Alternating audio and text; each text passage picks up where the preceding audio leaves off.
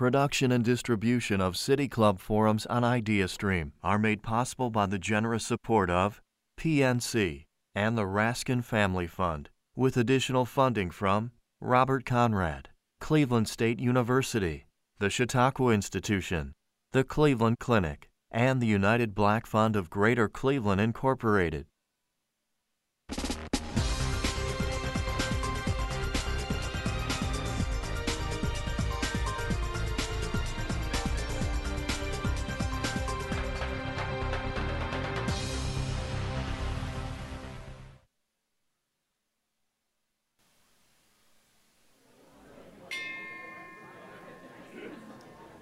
Good afternoon and welcome to the City Club of Cleveland. I'm Robin Minter Smyers, and it's my pleasure to introduce today's speaker, the former president of the American Civil Liberties Union and author of Hate Why We Should Resist It with Free Speech, Not Censorship, Nadine Strossen. On college campuses, workplaces, social media, and neighborhoods across the country, debates are raging about hate speech and free speech. People want answers to questions like Is hate speech protected? And if so, where? Is there a distinction between free speech and hate speech? What should be done to combat hate speech? Thankfully, we have a speaker here today with important perspectives to share on those questions. Nadine Strossen writes, teaches, and advocates in the areas of constitutional law, civil liberties, and international human rights. A native of Hopkins, Minnesota, and a daughter of a Holocaust survivor, Ms. Strossen served as the first female president of the American Civil Liberties Union from 1991 to 2008. During her tenure at the ACLU, the organization re examined its position on hate speech and concluded that censoring such speech would do more harm than good, a position Ms. Strossen explores in her new book, Hate Why We Should Resist It with Free Speech, Not Censorship. She graduated Phi Beta Kappa from Harvard College and magna cum laude from Harvard Law School, where she was the editor of the Harvard Law Review. Twice named as one of the 100 most influential lawyers in America by the National Law Journal, Ms. Strossen is now the John Marshall Harlan Professor of Law at New York Law School. Ladies and gentlemen, members and friends of the City Club of Cleveland, please join me in welcoming Nadine Strossen.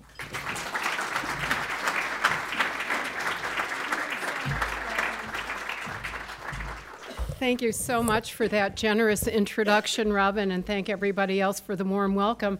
Uh, Robin, if I may be so immodest, I want to brag about one of my accomplishments that I'm most proud of that you didn't mention. That I had the great honor of speaking here. It, wave.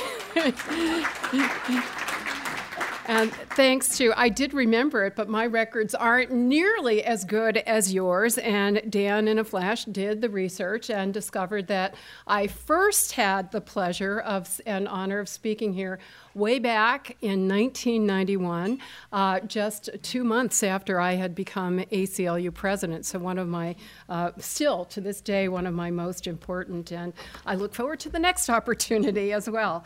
So, uh, as, as Dan indicated in his introductory remarks, this is such a hospitable forum, not only for a civil libertarian, but in particular for a civil libertarian who is talking about the themes in my book because you share exactly the same values that are at the heart of both the ACLU's mission and my mission in writing the book, which is uh, not only to support freedom of speech, important as that is, but also to advance equality of access and opportunity for everybody in the community.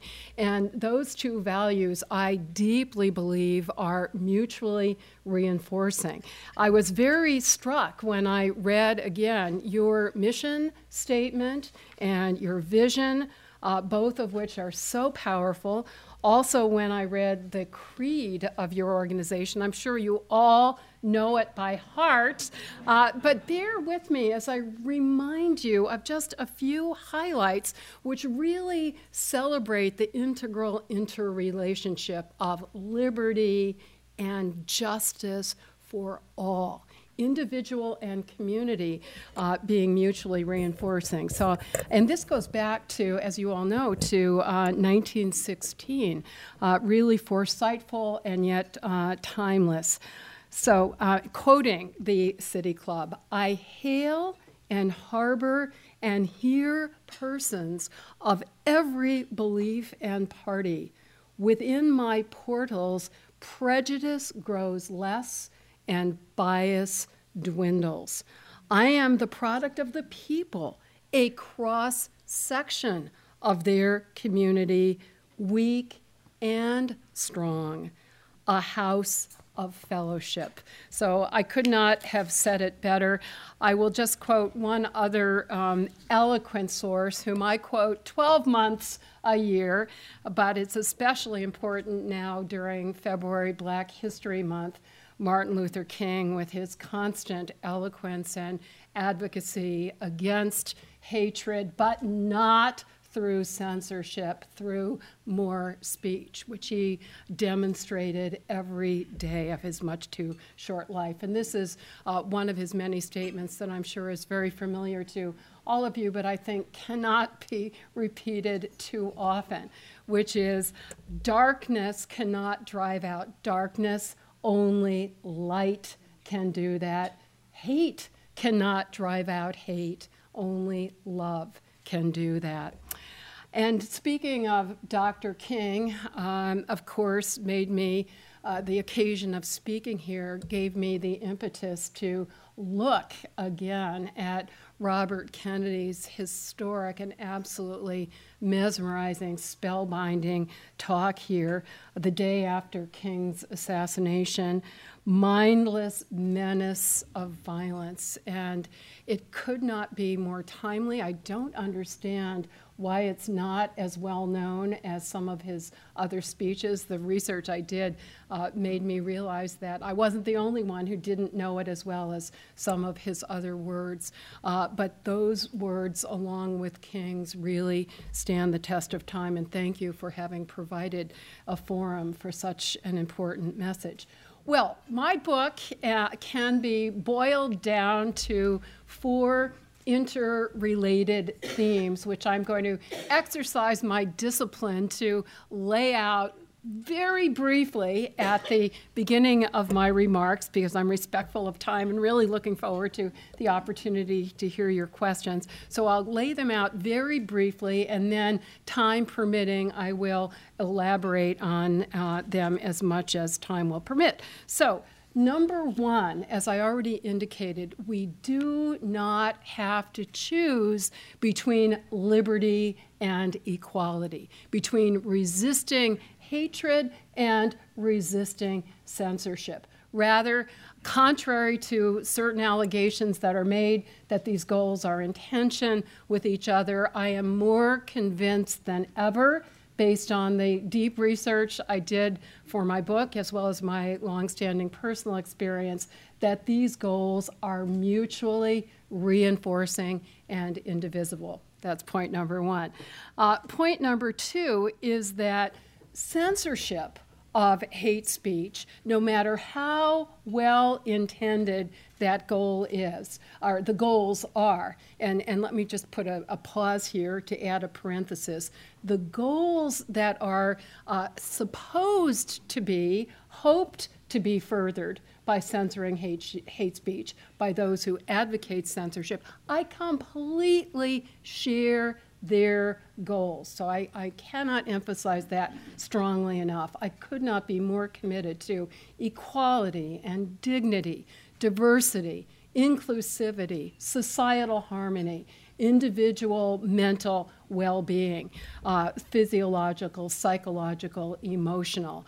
So, well intended as censorship advocates are, that those goals are actually not advanced by censorship. To the contrary, um, censorship of hate speech is ineffective at best in advancing those goals and counterproductive at worst.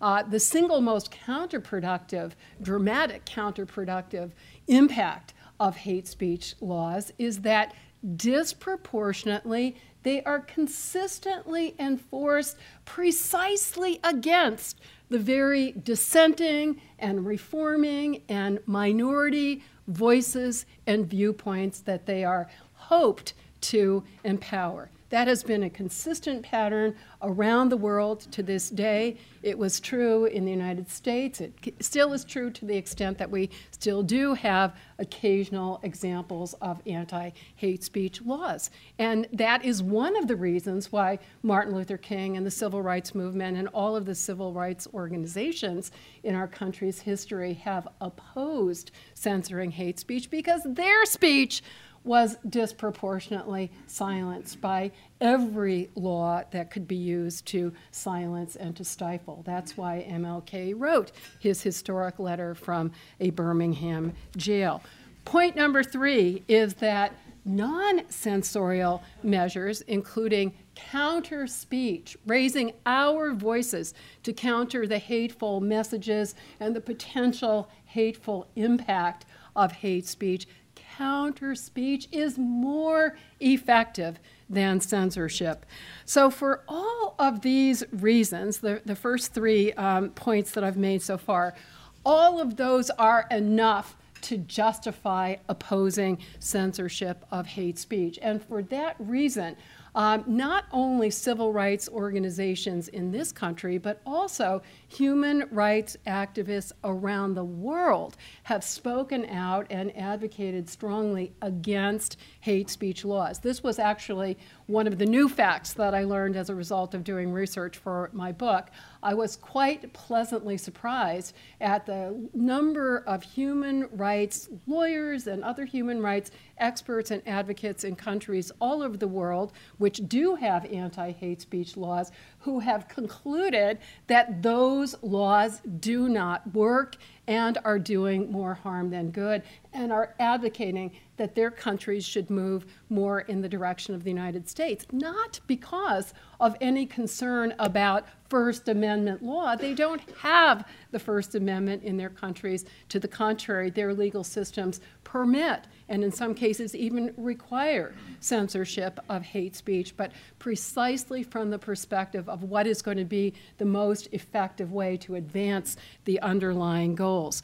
Um, my fourth point is, as you can now understand, an independent argument for um, opposing censorship, and that is First Amendment principles, which actually enshrine uh, universal concepts of free speech that I believe should be uh, uh, followed, even when not legally required, in uh, areas such as the private sector in this country, which is not directly bound by the First Amendment, but I think private sector uh, universities and social media companies, to mention a very important example, should choose to adhere to the same free speech principles that are mandated by First Amendment law. And having taught and advocated about First Amendment principles for many years, I still gained a deepened appreciation of those principles as a result of the deep thinking I had to do to write the book.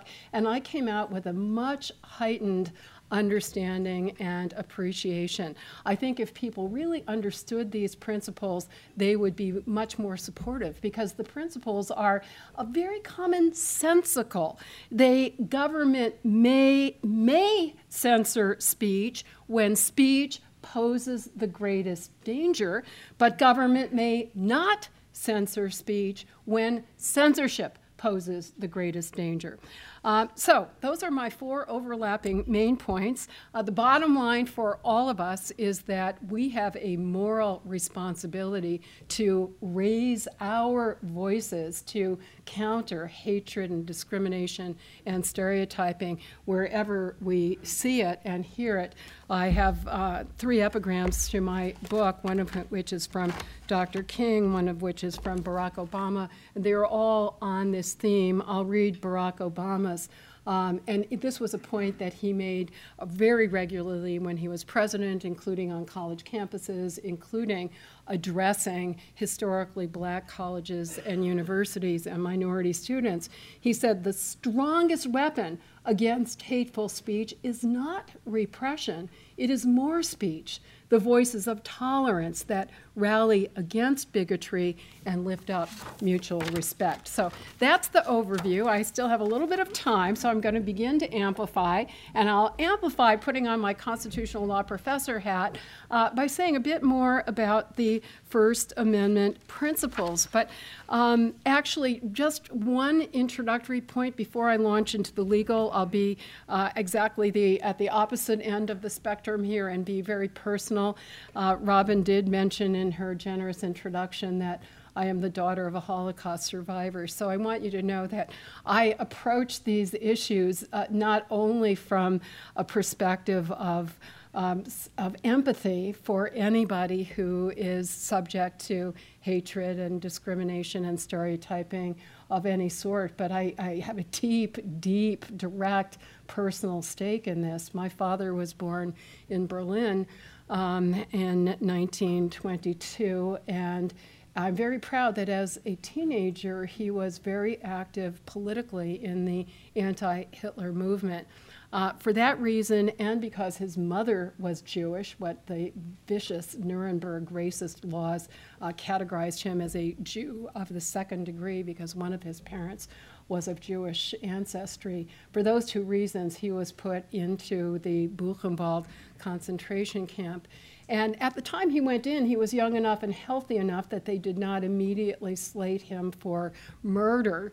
Uh, he was condemned to do slave labor. So it's very you know, striking that uh, you're seeing here the daughter of somebody who was enslaved doing backbreaking, soul crushing labor that uh, did almost lead to death. Many people in that forced labor camp were dying. Um, like flies because of the horrific uh, health and, and, you know nutrition conditions. And just one final point: uh, as an undesirable, he was slated to be sterilized by the Nazis, and literally one day before he was scheduled to be sterilized, he was liberated by the American military. So I love speaking to military audiences. I know they also take an oath and affirmation to uphold our Constitution. I know we're all fighting for those same principles and freedoms in our, our different way. But I absolutely could not hold more loathing for Nazis. And um, if I thought uh, that censorship might have been a way to stop the Nazis from rising to power in Germany or fascism from racism reemerging here. I would probably have a different view, but I'm absolutely convinced that, and I know from the history of Nazi Germany, uh, which did censor, have very strong hate speech laws. Many people are not aware of that. Uh, very similar to the strict anti hate speech laws that Germany is enforcing to this day. And the leading Jewish organization at the time said that the law was being fairly enforced. There were a lot of prosecutions and convictions, including of Nazi leaders. And guess what? They loved it for the same reason that today's white supremacists, and believe me, I'm not trying to say they're equivalent, they're not engaging in genocide, but they have the same strategic approach, which is they love it when we attempt to censor them, uh, when we cause disruption. It may feel very morally satisfying, but it ends up giving them the platform that they would not otherwise have. It gives them sympathy that they would not otherwise have. Um, so we have to resist those temptations. Now, now to the First Amendment. Now that you understand my personal as well as professorial uh, stake in these principles, there's so many misunderstandings. I was, uh, whenever I speak somewhere, I look at what's been going on in your community, and of course, I saw there have been, as there have been everywhere, some campus controversies, and of course, there was a, you know, just horrific example of uh, anti-gay hate speech at Cleveland State University about about a year and a half ago, uh, the president of the university uh, spoke out, uh, condemned the expression, uh, but explained that these posters, that, you know, vicious anti gay posters, could not be censored consistent with free speech. And that led a student to students to organize a program, uh, a demonstration called Let President Berkman Know, colon, hate speech isn't free speech. And we hear that all the time. But in fact, that generalization is not correct. The Supreme Court never has created a category of hate speech defined by its hateful or hated content and said it is not protected by the First Amendment because of that content. However, it is also not true, something that is often said by others uh, who should know better, that hate speech is free speech. That that generalization also is untrue. Hate speech can and should be punished in particular contexts. And that's why I say our law, if we understand it, is more nuanced and more commonsensical than most people understand uh, or misunderstand through those two opposite but equally incorrect generalizations. So, on that first generalization, that uh, the Supreme Court never has created a category of hate speech defined by hateful messages and said because of its content, uh, it is constitutionally unprotected. To the contrary, the Supreme Court repeatedly has said that the bedrock principle underlying our free speech jurisprudence is content neutrality or viewpoint neutrality, that government may never discriminate against speech, punish it, regulate it because of even loathing by the vast majority of us of its content or its ideas. Rather, we have to oppose those with counter speech. And this principle is so widely accepted that, let me give you an example. The last time the Supreme Court dealt with a hate speech law was just a year and a half ago, the summer of 2017.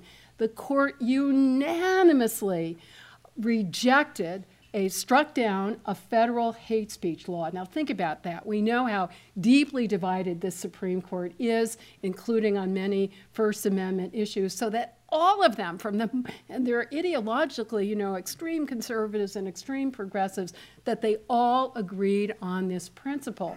And it was in a case that shows the mutually reinforcing nature of equality concerns empowerment concerns for those who have traditionally been marginalized and excluded, and robust freedom of speech, even for hate speech. So let me tell you a little bit about that case. It was called Matal versus Tam, and it involved a um, federal statute in our patent and trademark laws that prohibited trademarking a name, getting a trade name recognition for a term that the government officials considered to be disparaging on the basis of race, ethnicity, and so forth. And that's a classic way of phrasing an anti hate speech law. Well, guess what?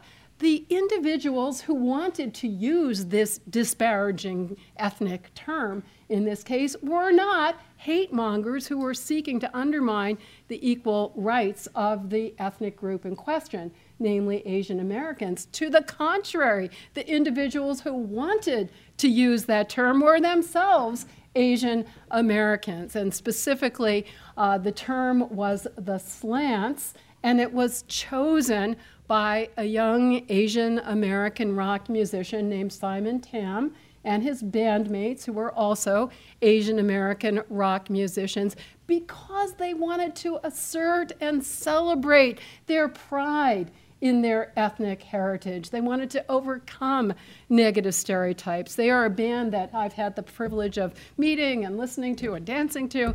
Uh, and uh, they crusade. They go to prisons, they go to all kinds of venues to uh, preach messages of human rights. So when the Supreme Court held that the government could not deny them their individual freedom of choice to speak and express their anti racist message through a term that could uh, be used for opposite purposes, you understand the Supreme Court was in one fell swoop protecting not only their liberty, but also their dignity and their equality.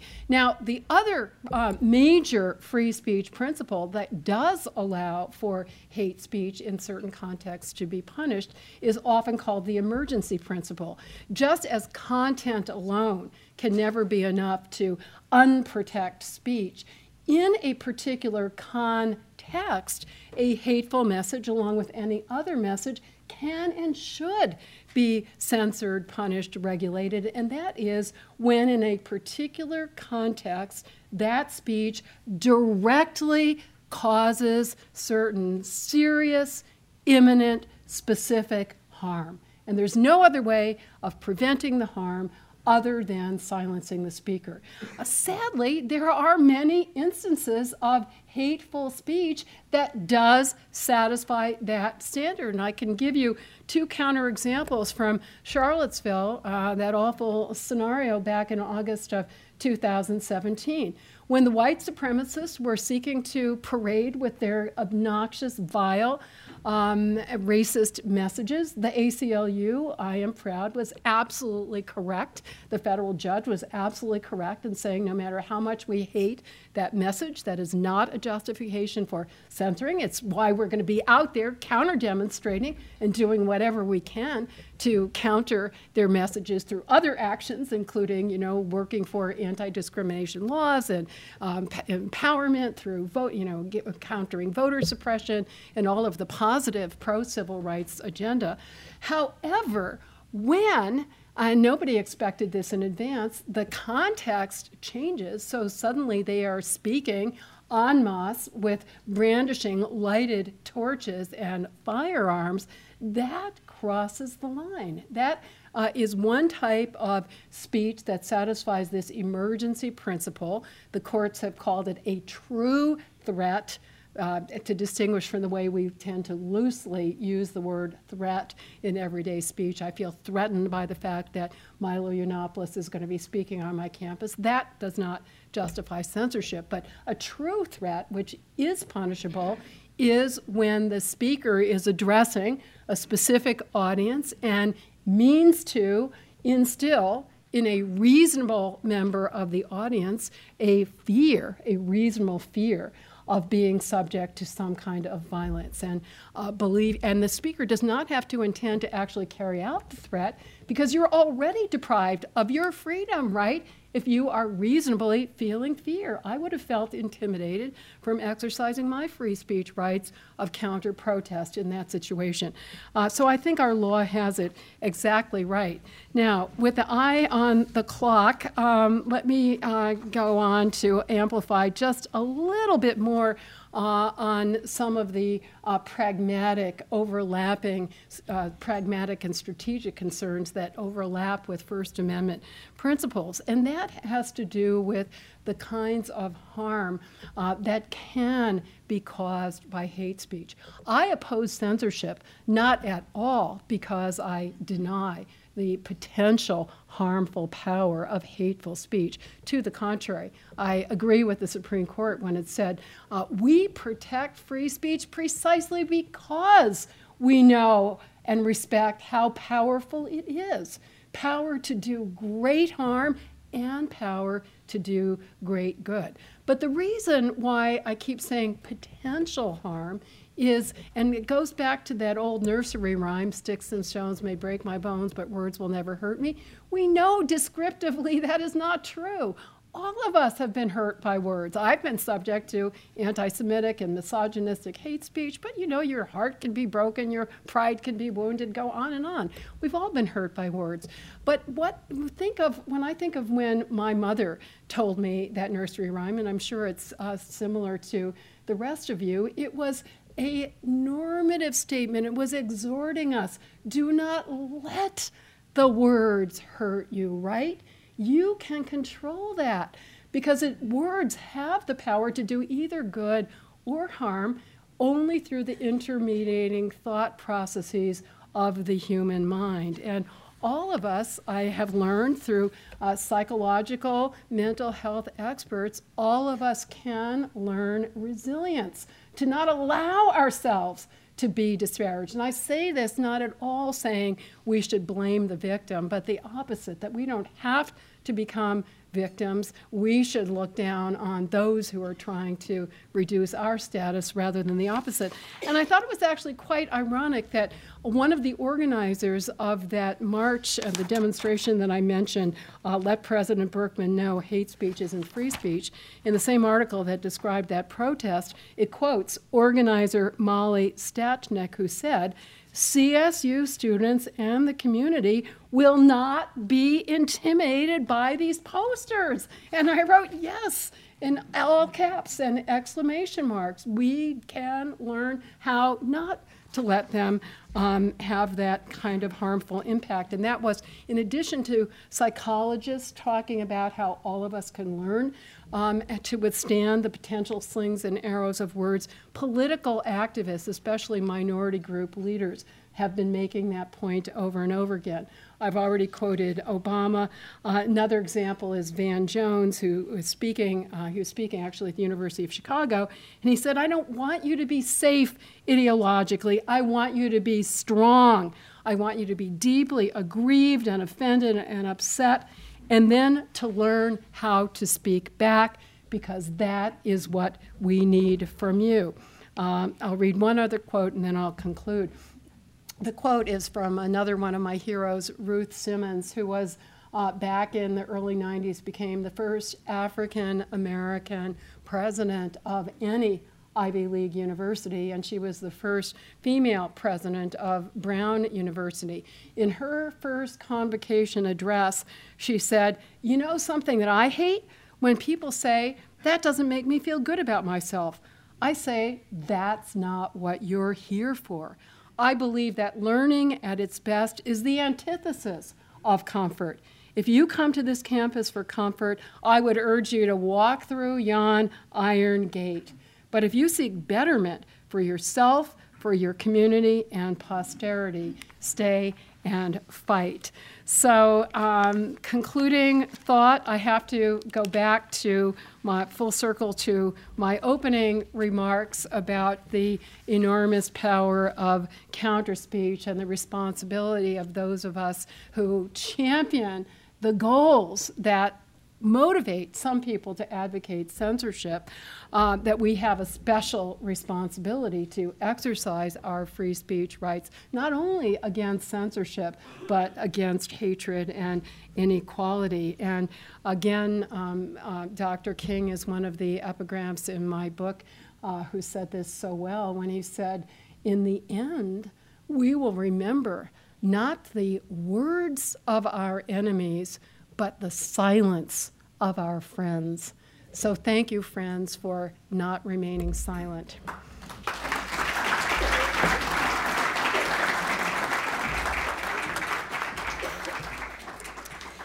Today, we're listening to a forum with Nadine Strossen, the former president of the American Civil Liberties Union and author of Hate Why We Should Resist It with Free Speech, Not Censorship. We're about to begin the audience Q&A. We welcome questions from everyone, City Club members, guests, students, or those of you joining us via the radio broadcast or live stream. If you'd like to tweet a question, please tweet it at the City Club, and our staff will try to work it into the program. Holding the microphones today are Content Coordinator Bliss Davis and Marketing and Outreach Coordinator Julie Wong. May we have the first question, please? Thank you for coming back to Cleveland. Earlier this week, Roger Stone posted an Instagram of uh, Judge Jackson in crosshairs. Uh, Judge Jackson, I think it was yesterday or the day before, uh, puts a gag order on him, and she says, In the world of social media, there is no such thing as a take back. Could you talk to us about how you think uh, social media has changed the fundamental bedrock of the First Amendment uh, and free speech. Thank you so much for that excellent question. And now, all of you who were paying attention to teacher's lesson know that that communication could be punished as a true threat, right? I think it intended to and did instill a reasonable fear of being attacked. So, social, this is a huge and incredibly important subject. The Supreme Court in 2017 again unanimously pronounced that social media constitute the most important platform of all for the exchange of information and ideas, not only among us, our family, friends, neighbors, and so forth, but also with government officials and about government officials and politicians. So if we don't have robust free speech there for all practical purposes, we might not have it anywhere. Now, um, there are many challenges. I think the challenge that has gotten the most attention, and I put this in that category, um, is we get so much publicity about the negative content, right? The threatening messages, the hateful messages, the extremist messages. Uh, but it's also really important to note that just as social media, along with all media, can do great harm, it also can do great good. So, just as it's easier to disseminate hate speech, to go back to my topic, it is also much easier to disseminate counter speech. And there have been very heartening initiatives that are not nearly as well known as they should be. And to their credit, the social media company are among the funders and initiators of these studies, but foundations and universities and scholars are also participating in how can we A, study hate speech, and B, counteract it, and C, study what counter speech techniques are the most effective because you have the ability to study that. And it's a very new field, but the uh, results are very encouraging. And I think it is, you know, along with all media, can be harnessed to, to counter hatred and stereotyping. Now, how are we going to get to that point? That is a really difficult question because, as I indicated in my opening remarks, uh, the social media are private sector entities, so they are not constrained by the First Amendment. They have complete, in fact, they are exercising their own First Amendment rights if they decided they don't like you or they don't like your ideas. And sorry, you're excommunicated from this forum that the Supreme Court has said correctly is the most important forum, not only for individual liberty, but for exercising our participation as members of a democratic society. Uh, so it's kind of the worst of both worlds. They have all the power of a government, in fact, magnified many, many, many times over. Uh, and yet they do not have the constitutional constraints that the government has. This has become a very, very serious concern in the last two years as people are aware of abuses in every direction, speech that should not be there, that is, including threats and other uh, punishable speech, and speech that, that should be there and is not. So, for example, the ACLU is part of a coalition of 77 civil rights and civil liberties organizations that have been complaining to Facebook and Twitter that they are disproportionately, guess what, enforcing their hate speech rules against Black Lives Matter protesters and pipeline protesters and anybody who is challenging the status quo. Um, some activists actually use the term racebook uh, to describe Facebook. So we have these, these two very serious problems and many others. And uh, again, uh, government officials as well as scholars are working very, very hard for potential solutions. And uh, so far, what seems to me to be a promising approach is an antitrust, anti or pro competition approach that uh, as these companies are approaching monopoly or duopoly power over the economic marketplace, we have to put in place some regulations that will not allow them to leverage that power uh, to completely um, dominate the marketplace of ideas as well.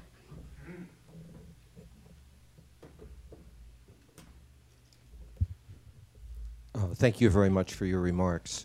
Uh, recently, the Senate passed Senate uh, Bill 1, sponsored by Senator Rubio and, and I think others. Um, if someone wished to institute a boycott of Saudi Arabia because of its oppression of women and its abysmal record on uh, uh, human rights, under the terms of Senator Rubio's bill, should it become law, uh, is the right to boycott Saudi Arabia still a protected right? So this is a reference to um, a, an anti BDS legislation, right, for boycott, divest, and sanction. And the DEET, we have a number of these bills that have already been passed at, in a couple of states, uh, and, and this one is pending in Congress. The details of each one may differ somewhat, but uh, the ones that have been enacted so far, and to the best of my knowledge, this one, have been opposed by the ACLU and other civil liberties organizations on the ground that there is a free speech right to advocate and to engage in a boycott that is politically motivated and expressing a political idea. Uh, and um, there have been lawsuits that have been brought by the ACLU and others challenging the state laws that have been enacted we have so far split decisions. Uh, the lower courts have divided, and they have divided over whether this should be considered political advocacy or whether it is sheer economic pressure and coercion, because coming out of labor law, secondary boycotts to exert economic power may, in fact, uh, be regulated. But I think on the on the basic idea that you have this is not only exercising your own individual freedom of speech.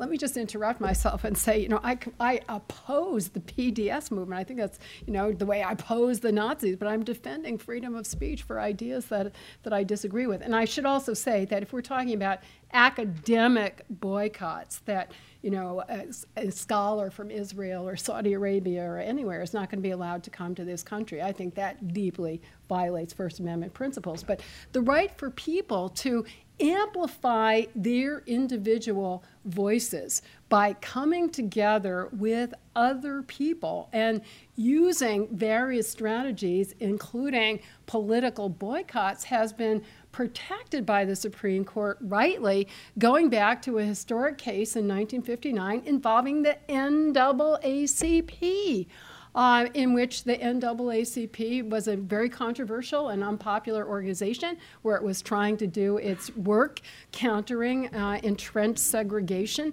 Uh, and, and, and the Supreme Court rightly said that, you know, individuals, especially if you're advocating on popular causes, your freedom of speech is not very meaningful. To make it meaningful and effective, you have to have the right to band together with others who share your viewpoint to amplify your voice. And then a, a couple of decades later, in another case involving the NAACP, uh, which was boycott, organizing boycotts of white merchants who discriminated in employment and, and in service. Uh, again, the Supreme Court uh, upheld their right to do it as part of the First Amendment free speech rights of advocacy, association, and uh, seeking reform. What about in the workplace? Let's say um, a Muslim gentleman is working there and his coworkers are saying derogatory things, inflammatory style against Muslims. Does he have the right to go to personnel and does personnel, should they tell them, cool it? So, first of all, you know, if it's a private sector workplace, there are no First Amendment rights.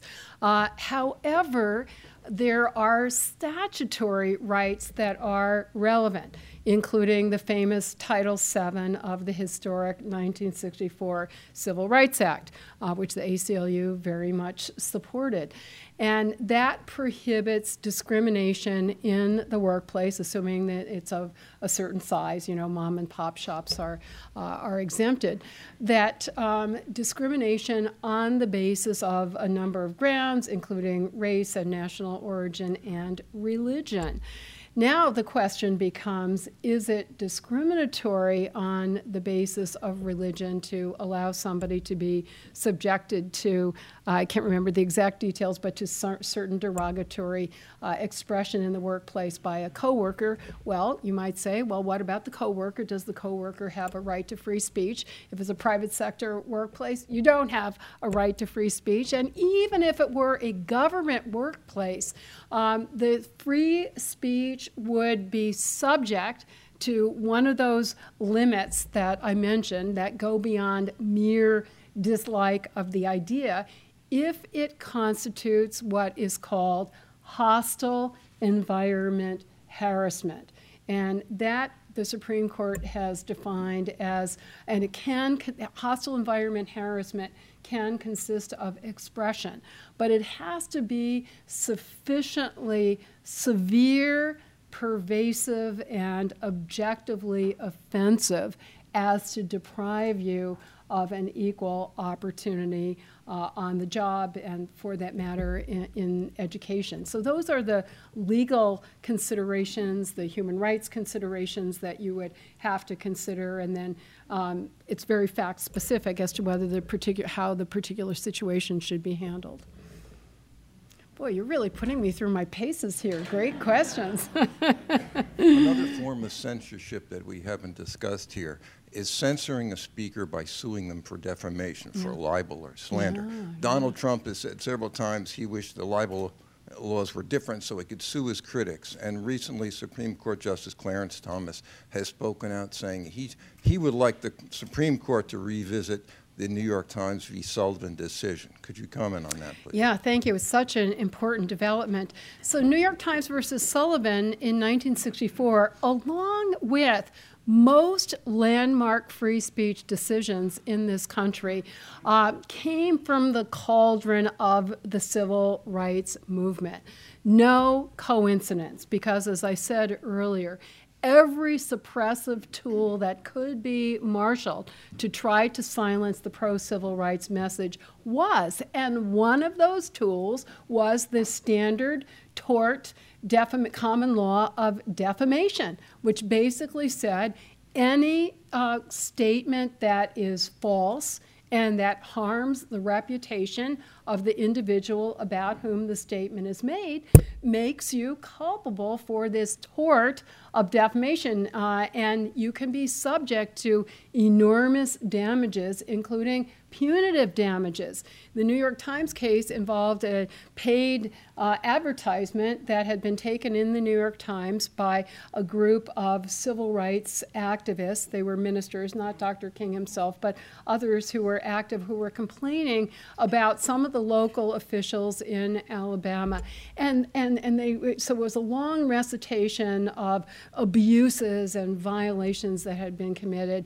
And out of, you know, paragraph after paragraph, there were like four details that were wrong, and they were so trivial. You know, like they said, there was a demonstration, and the demonstrators were singing America the Beautiful. Oh, they weren't. They were singing My Country Tis of Thee. I mean, and yet, not surprisingly, the Alabama state courts not only held that this was defamation, as it indeed was under traditional defamation principles, but imposed such enormous damages that would have been incapacitating even for the New York Times, which at that time was very successful, that it would have had a huge deterrent effect on covering uh, giving information about the civil rights movement, which was incredibly essential in order to advance uh, the civil rights legislation that was pending in Congress and, and so forth to, to help strengthen the movement. So the Supreme Court, as it often did in those days, understood this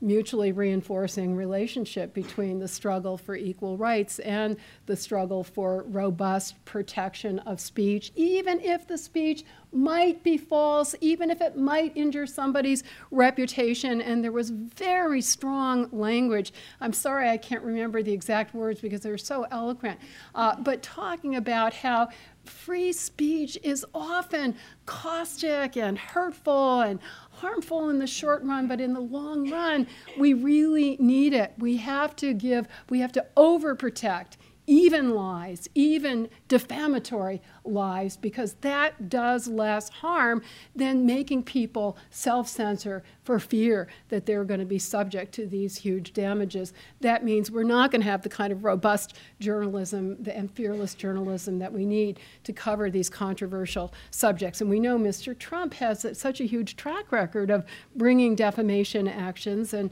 you know, could really have a censorious impact, as could, as could anybody else. I'm speaking as a you know nonpartisan person here, um, and so it is. I think that the Sullivan decision was a, a landmark for free speech, but for the whole human rights agenda. I think it's absolutely essential for um, the vibrancy of our democracy nothing less than that, where we, the people, are the governors. And the Supreme Court actually said that in the opinion that, you know, we have the right to criticize, even wrongly criticize, those that we elect who are supposed to be accountable to us and not the other way around. They should not be able to punish us when we misspeak about them or unfairly criticize them. Um, speaking of harm, we certainly know that um, hate speech has caused physical harm and it's caused deep psychological harm. Um, we have seen hate speech that has led to um, implicit biases, that mm-hmm. has led to overt discrimination, that has led to microaggressions. Mm-hmm. And yet, often, those victims of the hate speech do not have voices, do not have platforms for counter speech. Mm-hmm. So it seems to me if we're going to say that we are going to um, resist censorship, mm-hmm. then it seems to me we also have to say that we are willing to accept and tolerate the physical harm that it causes, mm-hmm. but the deep psychological mm-hmm. harm that it causes to multitudes of mm-hmm. communities, and particularly communities that are poor. Mm. And I respectfully disagree with that, Barbara, and I, I, tried to address that in my opening remarks, but let me go back to that. The harm I believe is not necessarily going to follow. And I'm speaking not as a psychological expert myself, but I quote many in my book who say it is not inevitable. We can learn techniques not to be harmed either psychologically or emotionally and physiologically. You're, you're looking skeptical, but I will give you uh, citations. In fact, I don't even think this is controversial among psychologists. I've seen debates about what are the most effective strategies for building resilience, for um, mitigating these potential harms, but I think they all accept that it is not inevitable. I fully agree with you that in terms of access to counter speech, this go, in part goes back to that question about social media. It is much truer now that a much higher percentage of us do have access to a literally worldwide platform to engage in counter speech, which did not used to be true in the age of mass media, but it's also true, and I do discuss this in my book, uh, that we do have the infamous digital divide, where it is disproportionately poor people and therefore uh, communities of color and others who have been traditionally excluded who have not as much access either to the educational or the technological resources that are absolutely essential uh, for developing the ability to counter speak on your own. I also believe very, very strongly uh, that it should not fall upon, and I'm very grateful that in the recent past it has not fallen upon only those who are disparaged to be the ones to respond to hate speech. There has just been the most enormous outpouring of criticism and condemnation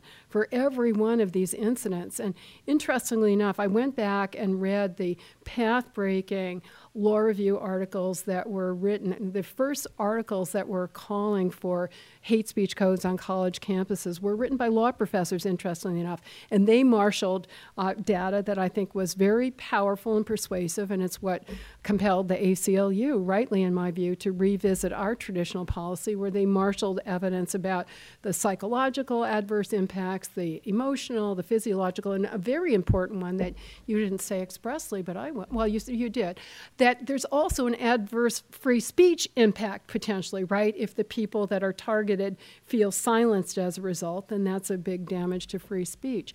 Um, and their articles, this was so interesting to me, every single one of them said, and this was a point I had forgotten all these decades later, that the problem is not so much the initial hate speech itself, but the silence of the surrounding community. As in my I'm old enough that seems fairly recent in the early 90s they were complaining that the media did not cover hate crimes. This was before we adopted hate crimes laws, by the way. The media did not cover hate speech incidents. University presidents did not condemn hate speech incidents on their campus, nor did uh, student groups. And they said that, that that makes the harm even worse, or it's an even worse harm to feel that you're completely isolated and not supported in your community. So not to at all trivialize the serious problems that we still have, which I'm the first one to acknowledge and to work against. But there has been a wonderful sea change in that regard. Uh, university presidents, student body presidents, the surrounding community are all making clear that the, the person that is condemned and subject to contempt and disparagement is the person who engages in hate speech, not the, uh, not the person that is attempted to be targeted. Thank you. Oh.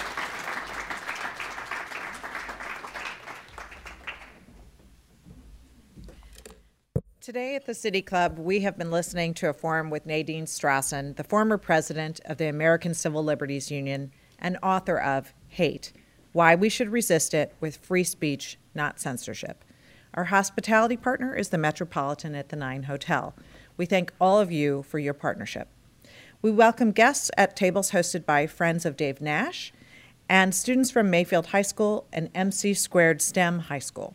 Support for student participation in City Club forums comes from KeyBank and the William M. Weiss Foundation, with additional support from the donors you'll find listed in today's program. We thank all of you for being here today. The sale of Ms. Strossen's book, Hate Why We Should Resist It with Free Speech, Not Censorship, is provided by a cultural exchange. And that brings us to the end of today's forum. Thank you, Ms. Strossen. Thank you, ladies and gentlemen. This forum is now adjourned.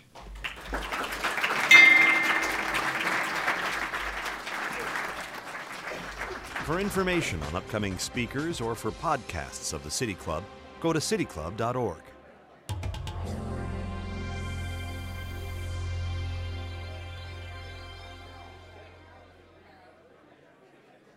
Production and distribution of City Club forums on IdeaStream are made possible by the generous support of PNC and the Raskin Family Fund, with additional funding from Robert Conrad, Cleveland State University, the Chautauqua Institution, the Cleveland Clinic, and the United Black Fund of Greater Cleveland Incorporated.